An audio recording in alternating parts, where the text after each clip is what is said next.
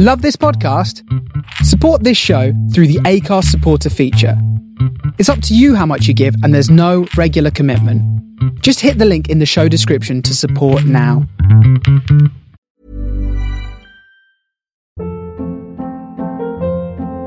Hold up. What was that? Boring. No flavor. That was as bad as those leftovers you ate all week. Keke Palmer here, and it's time to say hello to something fresh and guilt-free. Hello Fresh. Jazz up dinner with pecan-crusted chicken or garlic butter shrimp scampi. Now that's music to my mouth. Hello Fresh. Let's get this dinner party started. Discover all the delicious possibilities at hellofresh.com.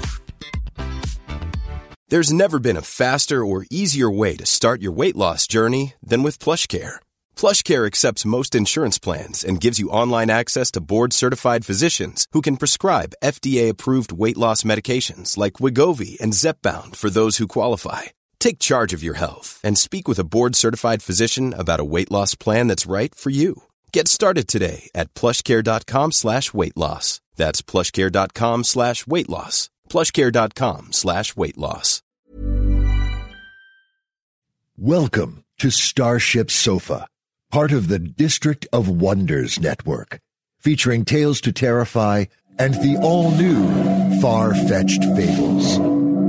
Everyone has a story in the District of Wonders. Come and find yours.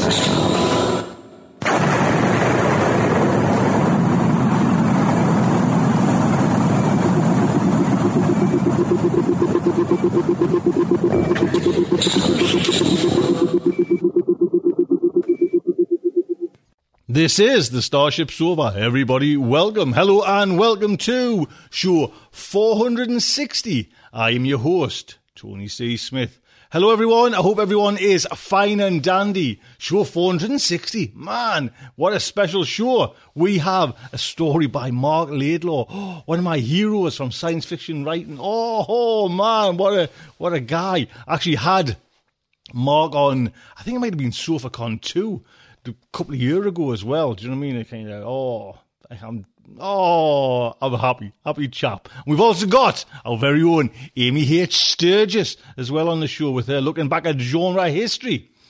So let's get into the main fit. Oh, one moment, one moment. This is Jeremy Szal's 100th produced and edited episode. How about that, man? Jeremy, man, 100th, uh, honestly, that has gone. I mean, he, two years, he's not, two years, he's been shackled to his desk. Do you know what I mean? Oh, man. Jeremy, what can I say? I, you know what I mean? It's an honour to work with the lad. Do you know what I mean? Man, will you see that kind of the list of writers that he's kind of got. Do you know what I mean? We've got things planned for the new year, which is just amazing. Do you know what I mean? He's kind of, and he, he sent us a message over, Jeremy. He just wants to thank everyone. Do you know what I mean? For just, for listening, for liking these stories, for the donations. You know I mean? Just for kind of staying with Starship Sofa. Do you know what I mean? Kind of, you know, enjoying what we kind of put out there. Do you know what I mean? He's hoping he wants to. He says he wants to stay around for another two years. Man, that chain's tight. Do you know what I mean? I like to kind of lock him down for a little bit more. But you know what I mean? We we wait and see. But uh, it's an honour to work with Jeremy. Do you know what I mean? Like I say, he took to to this role, and trust us, it is a mean bitch of a role. Do you know what I mean? It, it's trying to get into this. You know what I mean? And even just kind of put your foot in the door and work in this environment, it's hard to get a kind of a gig. But then when you realise, you know, the amount of work Jeremy's got to do to kind of get all this up and running, do you know what I mean? It kind of it floored me, uh, you know, a couple of years ago. So I know he take it on his shoulders, man. You can run with it. You know what I mean? So Jeremy, a big, big thank you for kind of helping make Starship Sofa what it is now. Do you know what I mean? Turn it into a, an amazing show that I'm proud to kind of, you know, work alongside you. Well done, sir. Now, now get yourself back. Get them, get them emails sent out. So, like I say, Jeremy has got Marc Laidlaw. Uh, the story is 400 Boys, originally published in Omni magazine. Man, there you go. There's a classic as well. That was the wasn't that the Ellen Datlow one from the, the, 70s, man, that just kind of laid the groundwork. It was reprinted in Mirror Shades, the cyberpunk anthology, which again was another groundbreaking anthology. Marc Laidlaw is the author of six novels, including the International Horror Guild Award winner the 37th Mandala. His short stories have appeared in numerous magazines and anthologies since 19 since the 1970s. In 1997, he jo- joined Valve Software, and over the next nearly next two decades, should I say, worked as lead writer on the popular Half-Life and Dota 2 franchise. In 2016, he retired to resume writing his own stories Recent publications include the novella White Spawn, available as a chapbook and ebook from PS Publishing. Updates and other things may be found at his white website, marklaidlaw.com. And like I say, you know what I mean? These are kind of my idols, you know what I mean? So it's it's lovely to have Marc on the show. He's a lovely guy as well. This story is narrated by Eric Luke. Eric Luke is the screenwriter of the Joe Dante film Explorers, which is currently in development as a remake. The comic books Ghost and Wonder Woman, and wrote and directed Not Quite Human film for Disney TV. His current project, Interference, a meta horror audiobook about an audiobook that kills, is available free on free on iTunes and at quillhammer.com. So, the Starship Sofa is very proud to present 400 Boys by Marc Laidlaw. We sit and feel Fun City die. Two stories above our basement, at street level, something big is stomping apartment pyramids flat. We can feel the lives blinking out like smashed bulbs, you don't need second sight to see through other eyes at a time like this. I get flashes of fear and sudden pain, but none last long. The paperback drops from my hands, and I blow my candle out. We are the brothers, a team of twelve. There were twenty two yesterday, but not everyone made it to the basement in time. Our slicker, Slash, is on a crate loading and reloading his gun with its one and only silver bullet. Crybaby Jaguar is kneeling in the corner on his old blanket, sobbing like a maniac. For once he has a good reason. My best brother, Jade, keeps spinning the cylinders of the holotube in search of stations, but all he gets is static that sounds like screaming turned inside out. It's a lot like the screaming in our minds, which won't fade except as it gets squelched, voice by voice.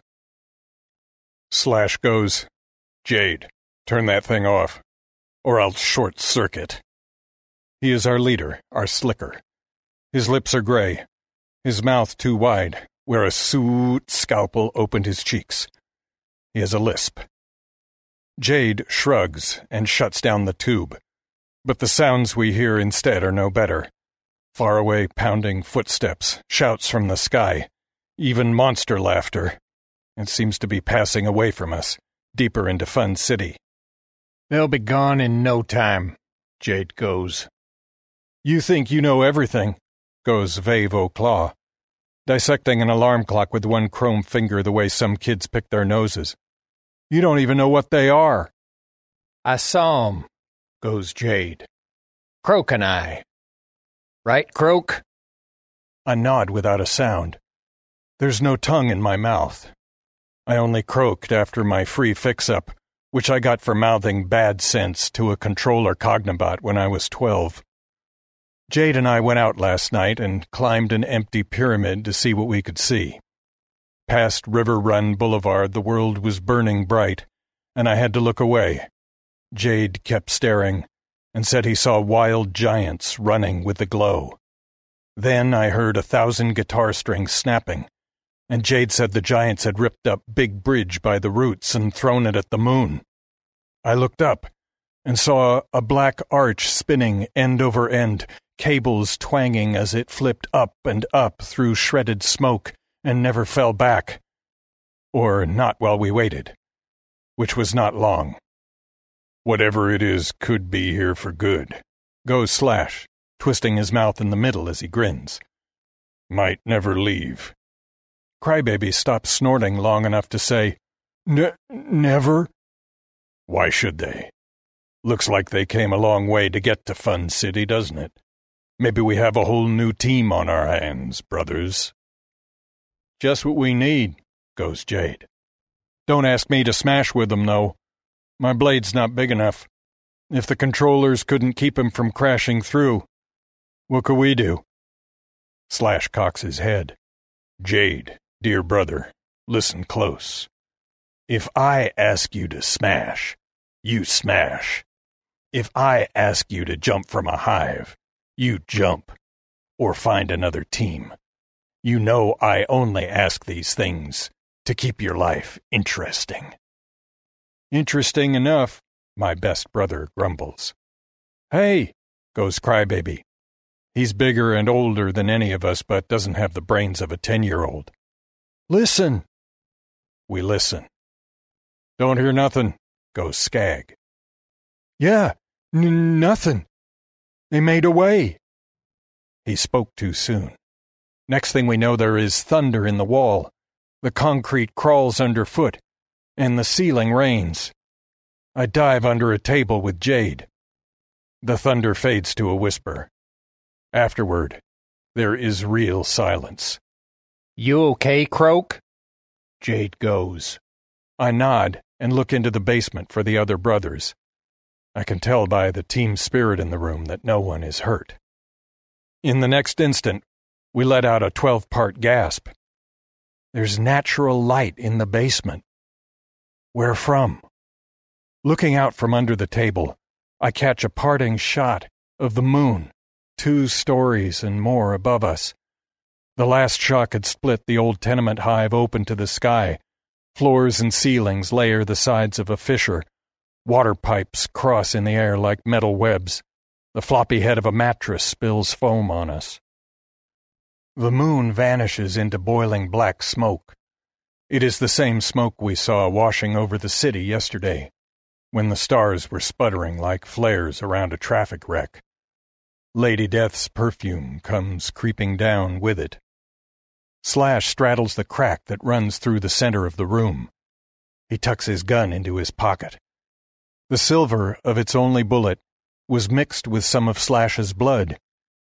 He saves it for the suit who gave him his grin, a certain slicker named Hilo. Okay, team, he goes. Let's get out of here pronto. Vave and Jade rip away the boards from the door. The basement was rigged for security, to keep us safe when things got bad in Fun City. Vave shielded the walls with baffles so when controller cognibots came scanning for hideaways, they picked up plumbing and an empty room. Never a scoop of us. Beyond the door, the stairs tilt up at a crazy slant. It's nothing we cannot manage. I look back at the basement as we head up, because I'd been getting to think of it as home. We were there when the controllers came looking for war recruits. They thought we were just the right age. Come out, come out, we're ever in free, they yelled. When they came hunting, we did our trick and disappeared. That was in the last of the calendar days, when everyone was yelling, Hey, this is it! World War Last! What they told us about the war could be squeezed into Vave's pinky tip, which he had hollowed out for explosive darts. They still wanted us to fight in it. The deal was we would get a free trip to the moon for training at base English. Then we would zip back to Earth, charged up and ready to go, go, go. The Sinosovs were hatching wars like eggs, one after another down south. The place got so hot that we could see the skies that way glowing white some nights then yellow in the day. Federal control had sealed our continental city tight in a see through blister. Nothing but air and light got in or out without a password. Vave was sure when he saw the yellow glow that the Sinosovs had launched something fierce against the invisible curtain, something that was strong enough to get through. Quiet as queegs, we creep to the strip. Our block covers 56th to 88th, between Westland and Chico. The streetlights are busted like every window in all the buildings and the crashed cars. Garbage and bodies are spilled all over. Aw, Scud, goes Vave. Crybaby starts bawling. Keep looking, Croak, goes Slash to me. Get it all. I want to look away, but I have to store this for later. I almost cry because my ma and my real brother are dead. I put that away and get it all down. Slash lets me keep track of the brothers. At the federal pylon, where they control the programmable parts and people of Fun City, Mr. Fixer snipped my tongue and started on the other end. He did not live to finish the job. A team brigade of quasis and moofs, led by my brothers, sprang me free. That takes teamwork. I know the controllers said otherwise, said that we were smash crazy subverts, like the Anarchanes, with no pledge to Fun City. But if you ever listen to them, salt your ears. Teams never smashed unless they had to. When life pinched in Fun City, there was nowhere to jump but sideways into the next block. Enter with no invitation, and things worked out. I catch a shine of silver down the strip a Cognobot is stalled with scanners down, no use to the shaveheads who sit in the pylon and watch the streets. I point it out, thinking there can't be many shaveheads left. No more law, goes Jade. Nothing in our way, goes Slash. We start down the strip. On our way past the cog, Vave stops to unbolt the laser nipples on its turret. Hooked to battery packs, they will make slick snappers. We grab flashlights from busted monster marts. For a while, we look into the ruins, but that gets nasty fast. We stick to finding our way through the fallen mountains that used to be pyramids and block long hives. It takes a long time. There is fresh paint on the walls that still stand, dripping red black like it might never dry. The stench of fresh death blows at us from Center City. Another alley cat pissed our block. I wonder about survivors. When we send our minds out into the ruins, we don't feel a thing. There were never many people here when times were good. Most of the hives emptied out in the fever years, when the oldies died and the kitty kids, untouched by disease, got closer together and learned to share their power. It keeps getting darker, hotter. The smell gets worse. Bodies staring from windows make me glad I never looked for Ma or my brother. We gather canned food, keeping ultra quiet. The strip has never seen such a dead night. Teams were always roving, smashing, throwing clean fun free for alls. Now there's only us. We cross through block after block Bennies, Silks, Quasis, Mannies, and Angels. No one. If any teams are alive, they are in hideaways unknown. If they head out overground, they are as dead as the rest. We wait for the telltale psychic tug, like a whisper in the pit of your belly, that another team gives. There is nothing but death in the night. Rest tight, teams, Jade goes. Wait, goes Slash. We stop at 265th in the Snubnose block. Looking down the strip, I see someone sitting high on a heap of ruined cement. He shakes his head, puts up his hands. Well, well, goes Slash. The doob starts down the heap. He is so weak he tumbles and avalanches the rest of the way to the street. We surround him, and he looks up into the black zero of Slash's gun. Hiya, Hilo, Slash goes. He has on a grin he must have saved with the silver bullet. It runs all the way back to his ears. How's suits? Hilo doesn't look so slick. His red and black lightning bolt suit is shredded and stained, the collar torn off for a bandage around one wrist. The left lens of his dark owl rims is shattered, and his buzz cut is scraped to nothing. Hilo doesn't say a word. He stares up into the gun and waits for the trigger to snap, the last little sound he will ever hear. We are waiting too. There's one big tear dripping from the shattered lens, washing Hilo's grimy cheek. Slash laughs. Then he lowers the gun and says, Not tonight. Hilo does not even twitch. Down the strip, a gas main blows up and paints us all in orange light. We all start laughing. It's funny, I guess. Hilo's smile is silent. Slash jerks Hilo to his feet. I got other stuff under my skin, Slicker. You look like run over scud. Where's your team? Hilo looks at the ground and shakes his head slowly. Slicker, he goes. We got flattened. No other way to put it. A stream of tears follows the first. He clears them away. There's no suits left. There's you, goes Slash, putting a hand on Hilo's shoulder. Can't be a slicker without a team. Sure you can. What happened? Hilo looks down the street. New team took our block, he goes. They're giants, Slash. I know it sounds crazy. No, goes Jade. I seen 'em. Hilo goes. We heard them coming.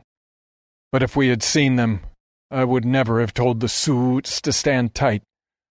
Thought there was a chance we could hold our own. But we got smeared.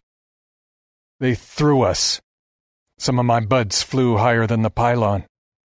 These boys. Incredible boys. Now 400th is full of them.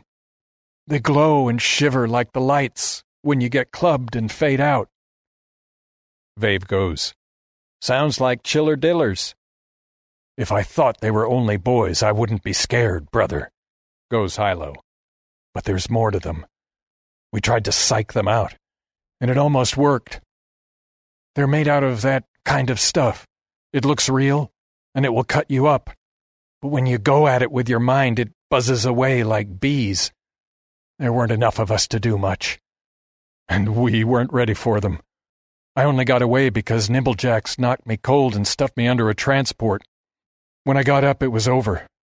I followed the strip. Thought some teams might be roving, but there's nobody. Could be in hideaways. I was afraid to check. Most teams would squelch me before I said word one. It's hard alone. Different with a team behind you. Goes Slash. How many hideaways do you know? Maybe six. Had a line on Jip Japs, but not for sure. I know where to find zips, kingpins, girls, mermies, sledges. We could get to the Galrog block fast through the subtunnels. Slash turns to me. What have we got? I pull out the beat up list and hand it to Jade, who reads it. Jip Japs, sledges, drummers, A.V. Marias, chicks, chogs, Dannies. If any of them are still alive, they would know others. True, goes Slash. Jade nudges me.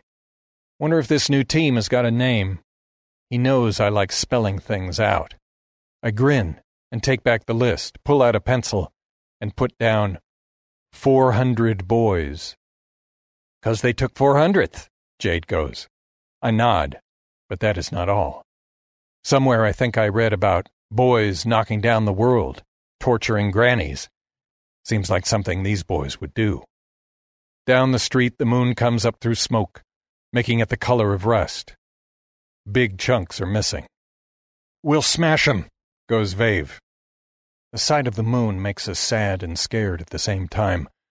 I remember how it had been perfect and round as a pearl on Jewelry Mart velvet, beautiful and brighter than streetlights, even when the worst smogs dyed it brown. Even that brown was better than this chipped away bloody red. Looks like it was used for target practice. Maybe those boys tossed the bridge at base English. Our block is gone, goes Hilo. I want those boys. It'll be those dubes or me. We're with you, goes Slash. Let's move fast. Cut into pairs, brothers. We're gonna hit some hideaways. Jade, Croak, you come with me and Hilo. We'll see if those Galrogs will listen to sense. Slash tells the other brothers where to look and where to check back. We say goodbye. We find the stairs to the nearest subtunnel and go down into lobbies full of shadow, where bodies lie waiting for the last train. We race rats down the tunnel. They are meaner and fatter than ever, but our lights hold them back. Still got that wicked blade, goes Slash. This baby? Hilo swings his good arm, and a scalpel blade drops into his hand. Slash's eyes frost over, and his mouth tightens. May need it, he goes. Right, brother. Hilo makes the blade disappear. I see that is how it has to be. We pass a few more lobbies before going up and out. We've moved faster than we could have on ground. Now we are close to the low end of Fun City. This way, Hilo points past broken hives. I see codes scripted on the rubbled walls. Galrog signals? Wait, goes Jade. I'm starved. There is a liquor store a block away. We lift the door and twist it open, easy as breaking an arm. Nothing moves inside or on the street as our lights glide over rows of bottles. Broken glass snaps under our sneakers. The place smells drunk, and I'm getting that way from breathing. We find chips and candy bars that have survived under a counter, and we gulp them down in the doorway. So, where's the Galrog hideaway? goes Jade, finishing a Fifth Avenue bar. Just then, we feel that little deep tug. This one whispers death. A team is letting us know that it has us surrounded. Hilo goes, Duck back. No, goes Slash. No more hiding. We go slow to the door and look through. Shadows peel from the walls and streak from alley mouths. We're sealed tight. Keep your blades back, brothers. I never smashed with Galrogs. I see why Slash kept us away. They are tanked out with daystars, snappers, guns, and glory sticks. Even unarmed, they would be fierce, with their fire painted eyes, chopped top knots a dozen colors, and rainbow geometries tattooed across their faces. Most are dressed in black. All are on razor toed roller skates. Their feelings are masked from us behind a mesh of silent threats. A low voice. Come out, if you plan to keep breathing. We move out, keeping together as the girls close tight.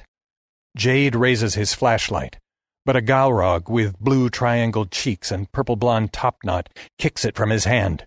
It goes spinning a crazy beam through the dark, there is not a scratch on Jade's fingers. I keep my own light low. A big Galrog pulls up. She looks like a Cognobot slung with battery packs, wires running up and down her arms and through her afro, where she's hung tin bells and shards of glass. She has a laser turret strapped to her head and a snapper in each hand. She checks me and Jade over and out, then turns toward the Slickers. Slicker Hilo and Slicker Slash, she goes.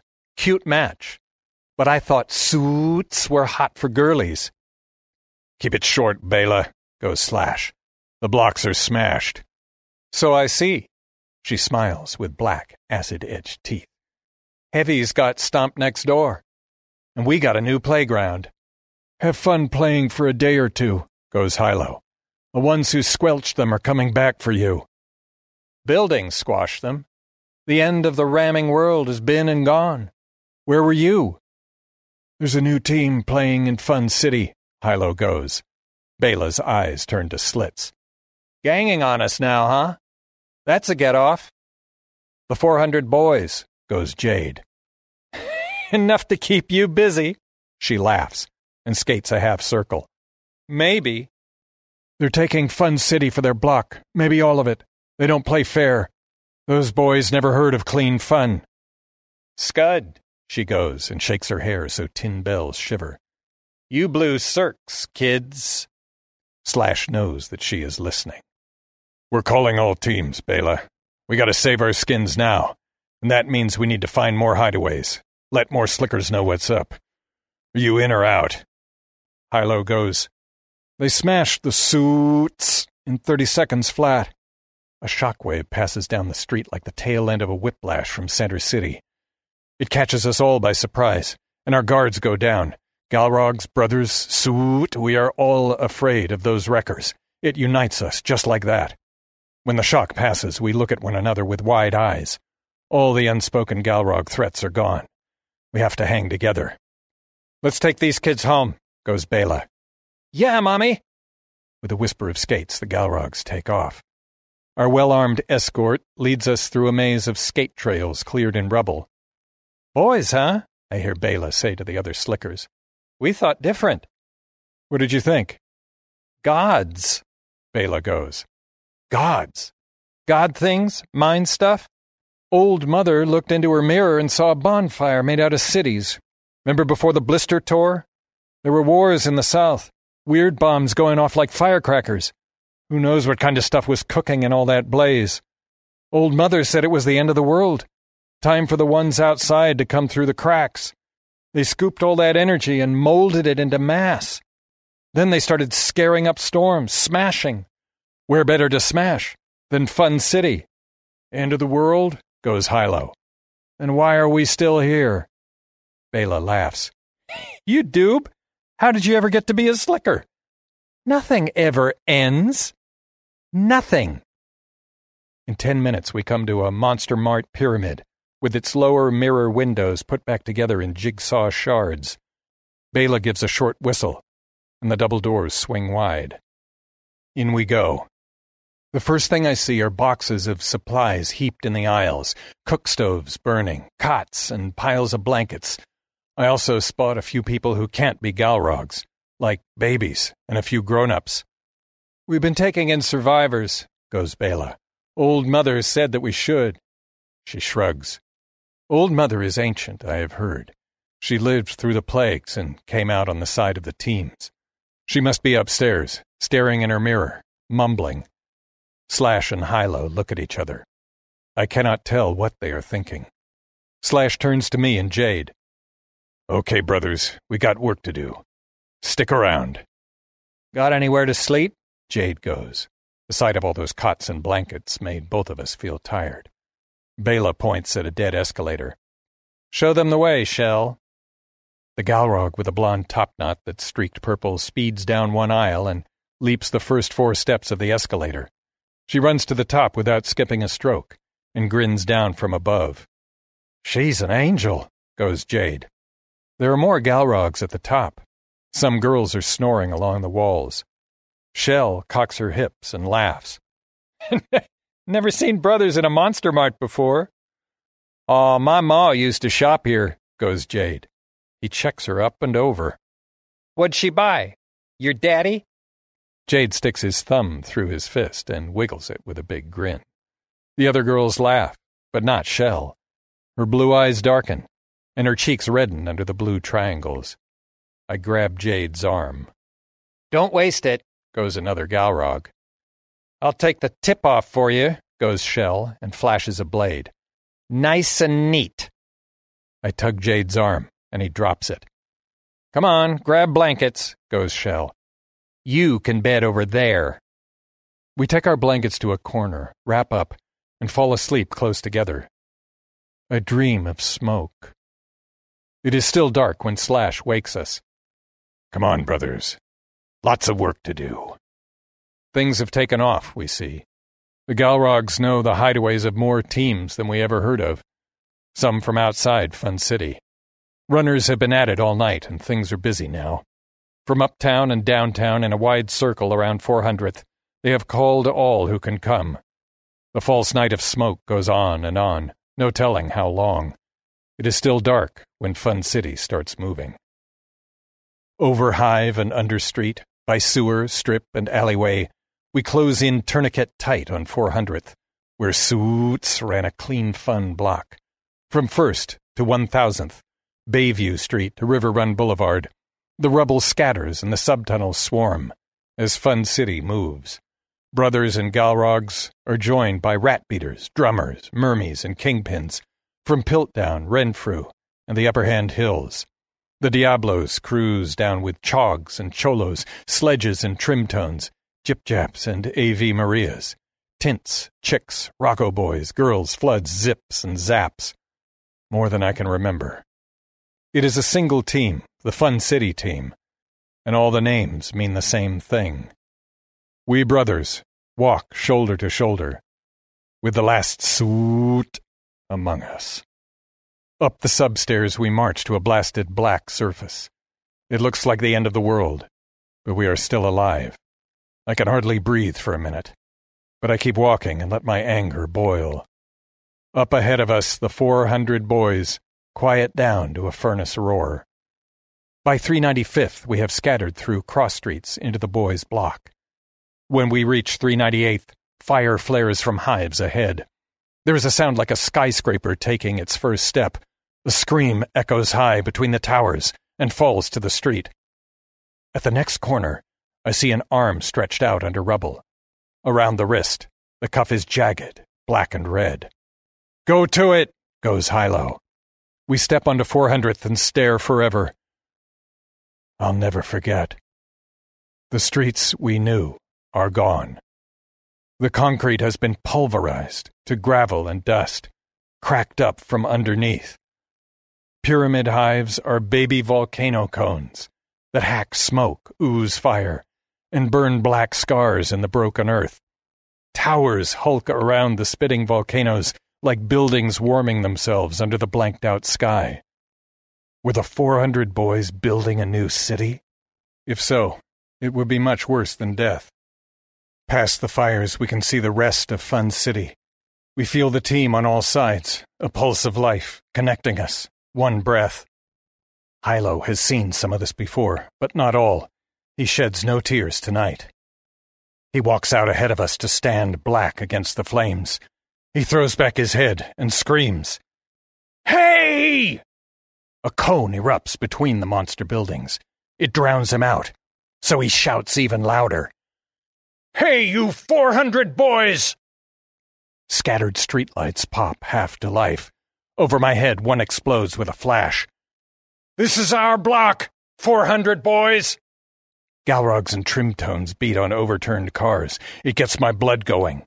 So you knocked in our hives, you boys! So you raped our city! Our world. I think of the moon, and my eyes sting. So what? The streetlights black out. The earth shudders. The cones roar and vomit hot blood all over those buildings. I hear it sizzle as it drips. Thunder talks among the towers. I bet you will never grow up! Here they come. All at once there are more buildings in the street. I thought they were new buildings. But they were big boys. Four hundred at least. Stay cool, goes Slash. The four hundred boys thunder into our streets. We move back through shadows into hiding places only we can reach. The first boys swing chains with links the size of skating rinks. Off come the tops of some nearby hives. The boys cannot quite get at us from up there, but they can cover us with rubble. They look seven or eight years old for all their size, and there is still baby pudge on their long, sweaty faces. Their eyes have a vicious shine, like boys that age get when they are pulling the legs off a bug laughing wild but freaked and frightened by what they see their own hands doing. They look double deadly because of that. They are on fire under their skin, fever yellow. They look more frightened than us. Fear is gone from the one team. We reach out at them as they charge, sending our power from all sides.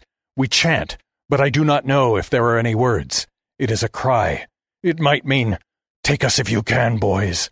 Take us at our size. I feel as if I have touched a cold yellow blaze of fever. It sickens me, but the pain lets me know how real it is. I find strength in that. We all do. We hold onto the fire, sucking it away, sending it down through our feet into the earth. The boys start grinning and squinting. They seem to be squeezing inside out. The closest ones start shrinking, dropping down to size with every step. We keep on sucking and spitting the fever. The fire passes through us. Our howling synchronizes. The boys keep getting smaller all the time, smaller and dimmer. Little kids never know when to stop. Even when they are burned out, they keep going. As we fall back, the first boy comes down to size. One minute he is taller than the hives. Then he hardly fills the street.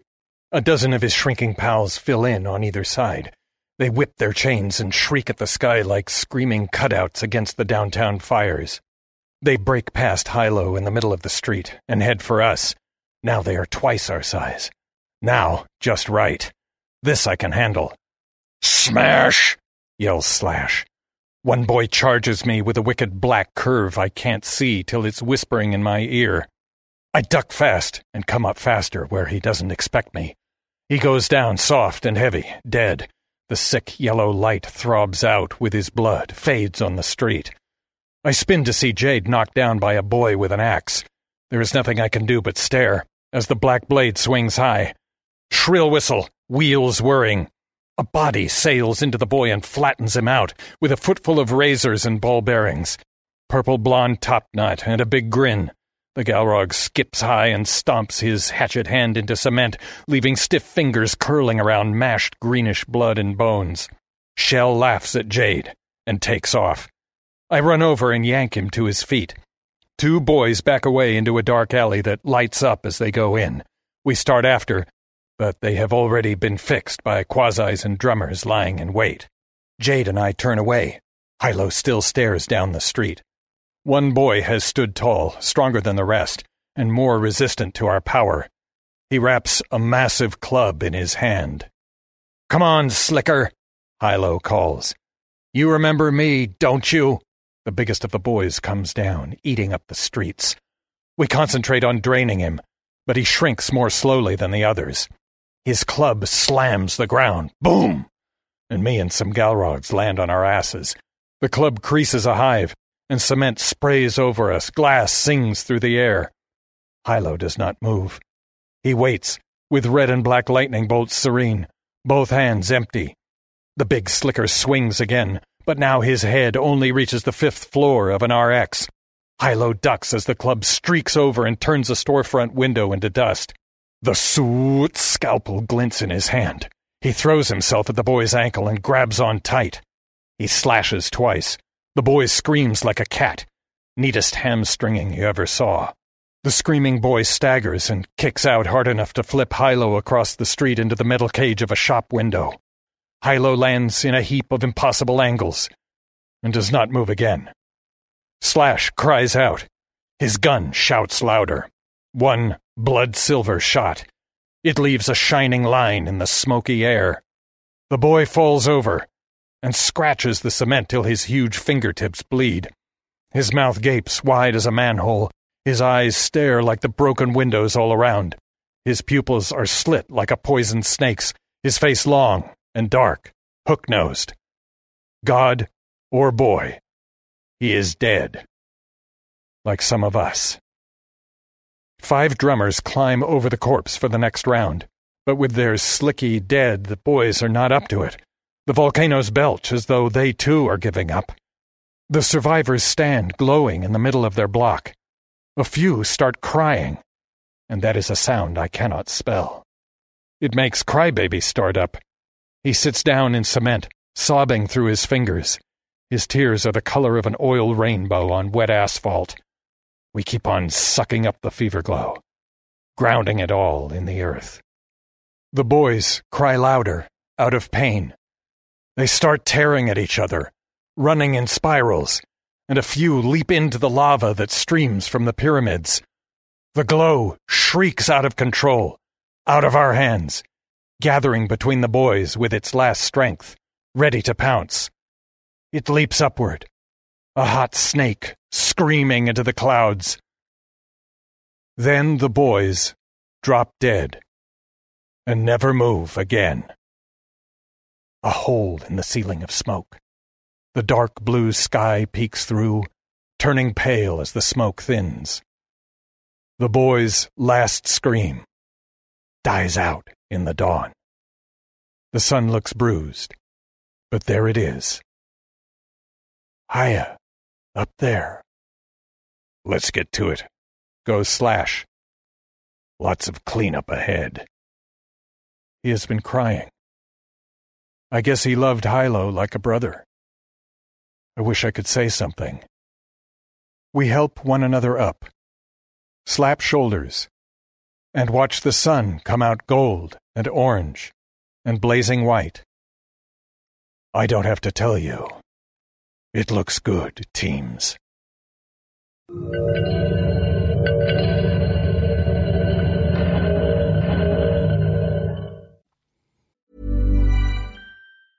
Hey, I'm Ryan Reynolds. Recently, I asked Mint Mobile's legal team if big wireless companies are allowed to raise prices due to inflation. They said yes. And then when I asked if raising prices technically violates those onerous two year contracts, they said, What the f are you talking about, you insane Hollywood ass?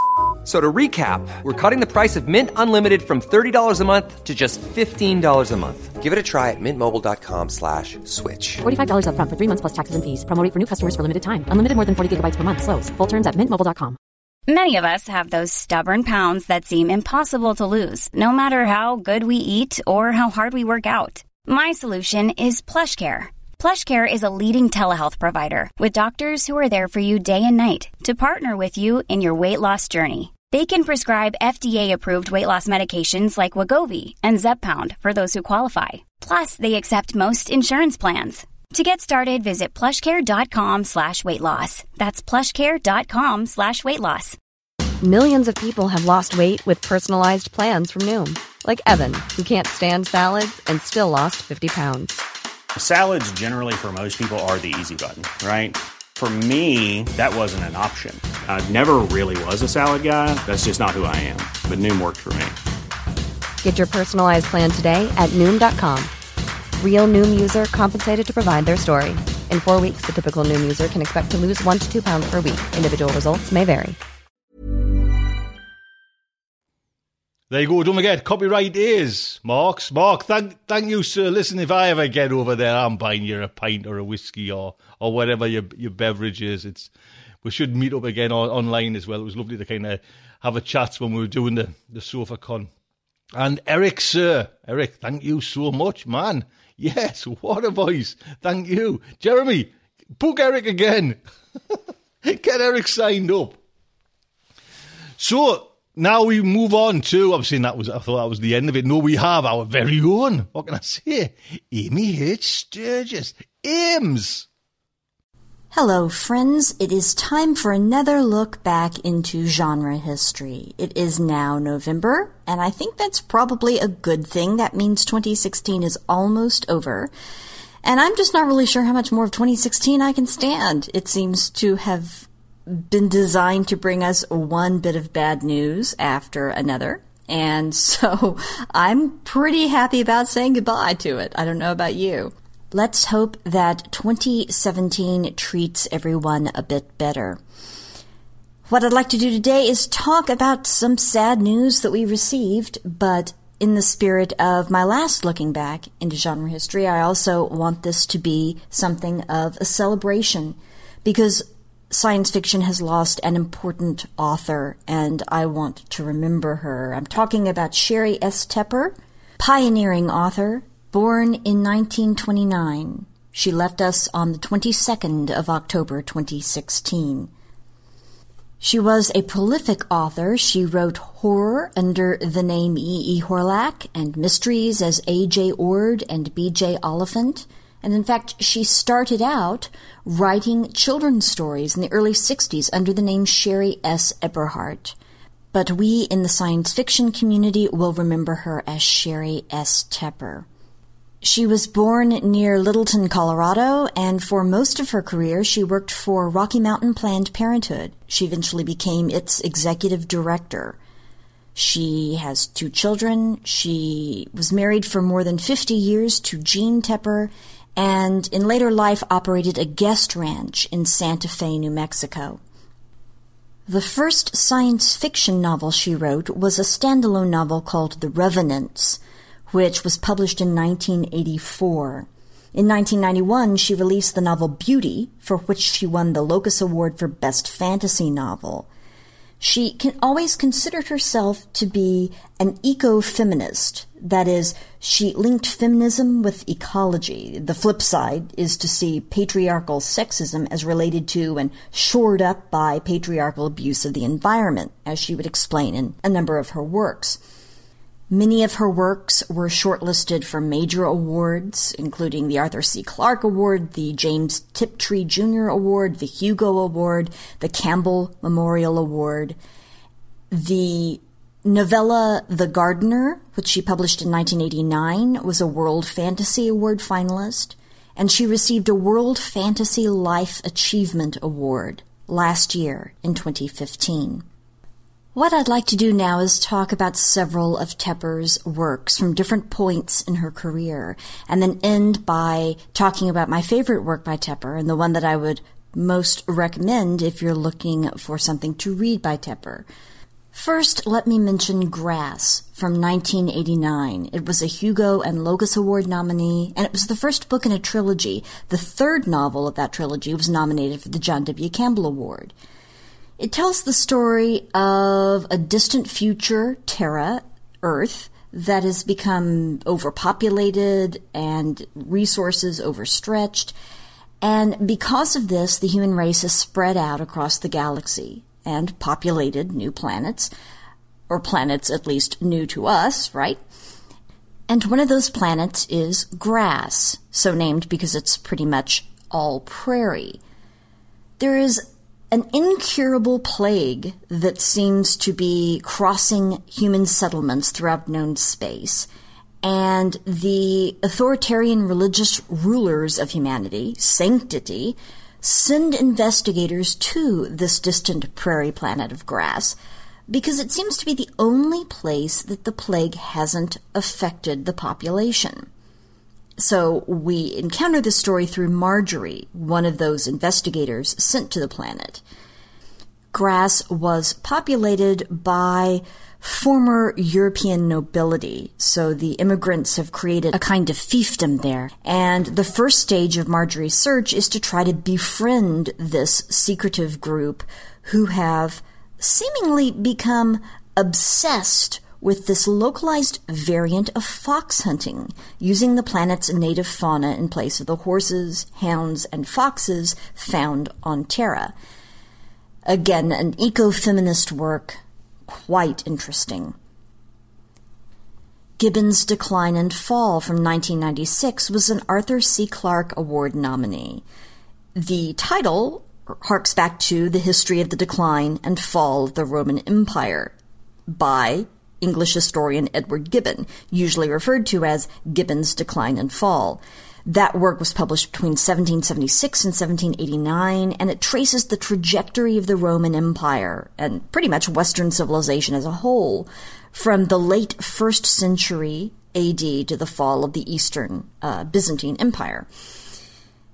And that illusion sort of undergirds the entire novel. The novel is about a wave of fundamentalism that's sweeping across the globe as the millennium approaches there's a power hungry presidential candidate who wants to make his name by essentially finding an example to hold up. He he finds a teenage girl who abandoned her infant in a dumpster and and he holds this up as as an example of what's wrong with the country. And a woman named Carolyn Crespin, a former attorney who left her job for a quiet family life, takes the girl's case. The story then follows five friends from college she has to call on. They always vowed to stay together to never decline and fall, a la Gibbon, despite the increasing difficulty that exists for women as society is transformed by power hungry male leaders who are building their empire, right? So, among other things, the theme of subjugation of women is is strong in this novel, and the success of these women coming together to try to fight the powers that be ends up depending a lot on the assistance of Sophie, this enigmatic, mysterious sixth friend, this person they all had assumed was dead.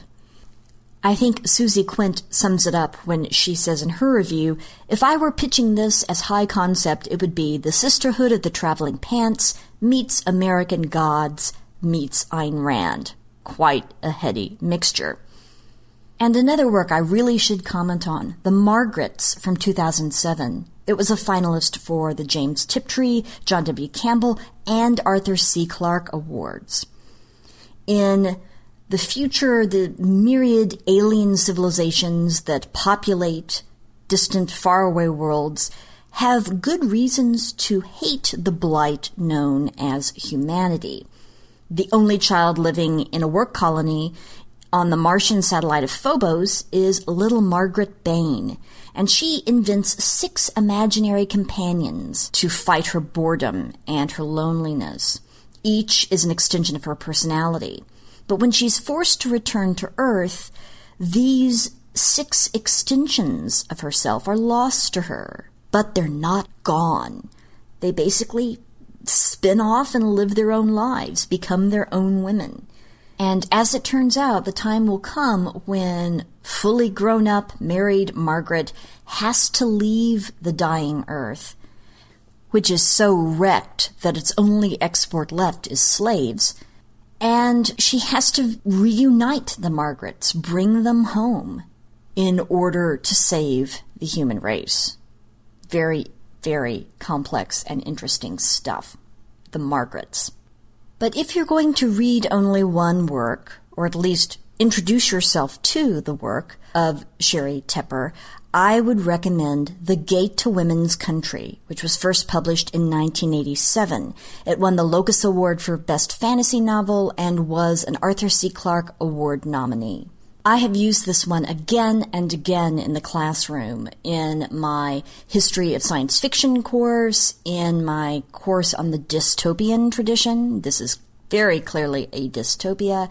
And also in a course that I sometimes teach on single gender worlds and how communities of only one gender are portrayed across time in science fiction.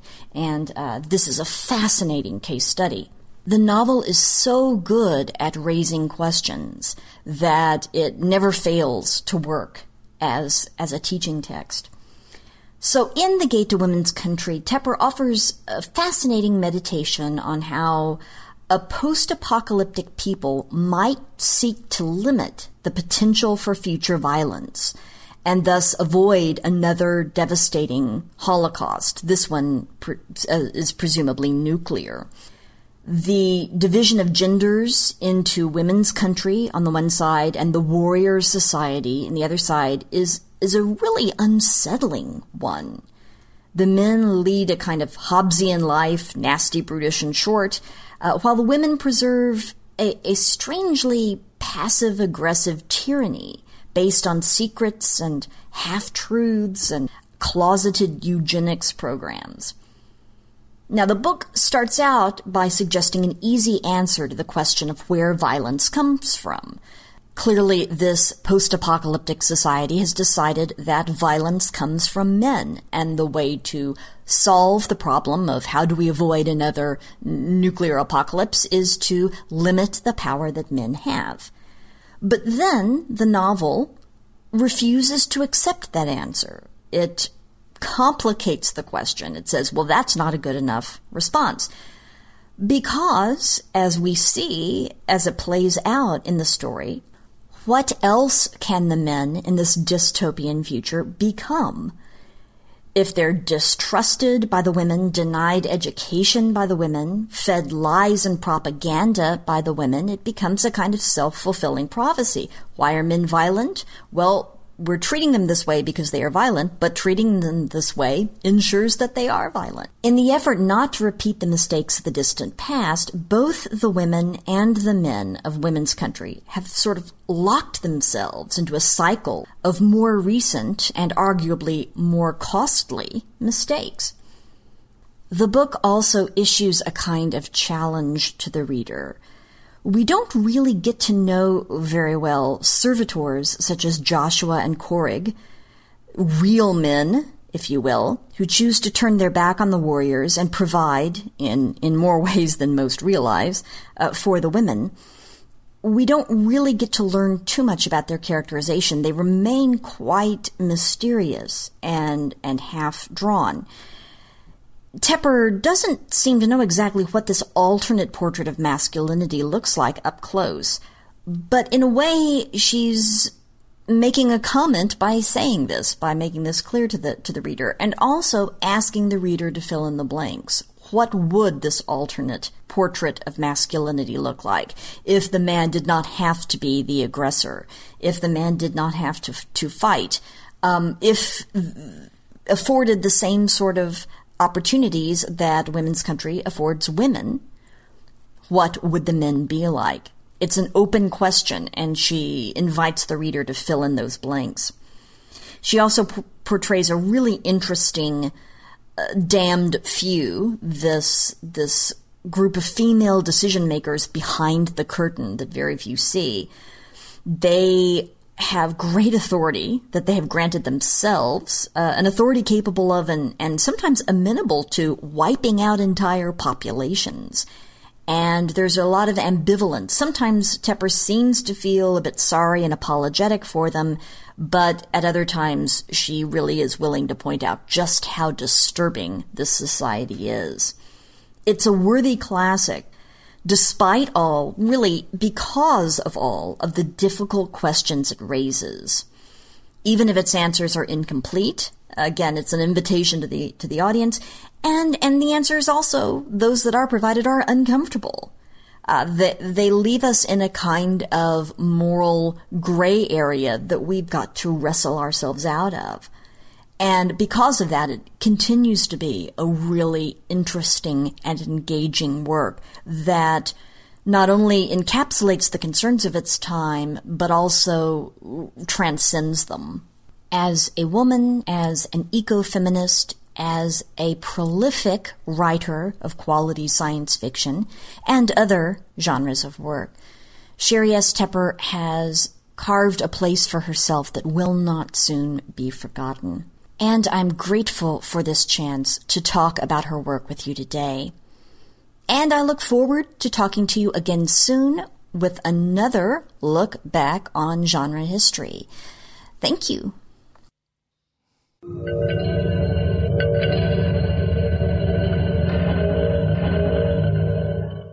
Amy, I thank you. Thank you so much, James. Big hugs. Big, big, them big kind of bear squeezes. Like a, a big brother gives his sister. Oh, one of them. Thank you so much. So that is the end of the show. Now, like I say, I was mentioning Jeremy's been here, you know, the 100th episode. Wow, man. We are in the in the process of planning a few things. Like I say, Jeremy's got a lineup which is kind of hitting out all the kind of balls out of the park. Do you know what I mean? But we've got some exciting news coming as well very, very soon. So do stay around, you know, and support her. Do you mean? Don't forget Patreon. We are there to help. Please, please put out all this great, great stories. Until next week, just like to say, good night from me.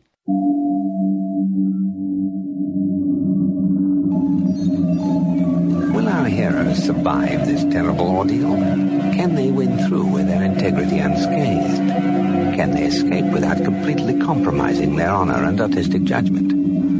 Tune in next week for the next exciting installment of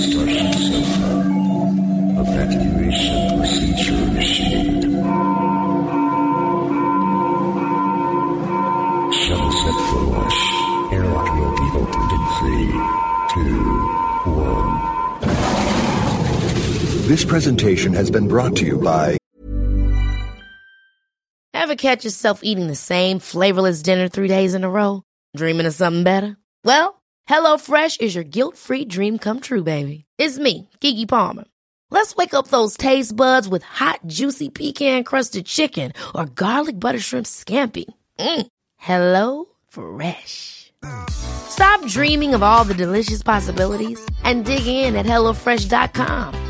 Let's get this dinner party started. Even when we're on a budget, we still deserve nice things. Quince is a place to scoop up stunning high-end goods for 50 to 80% less than similar brands.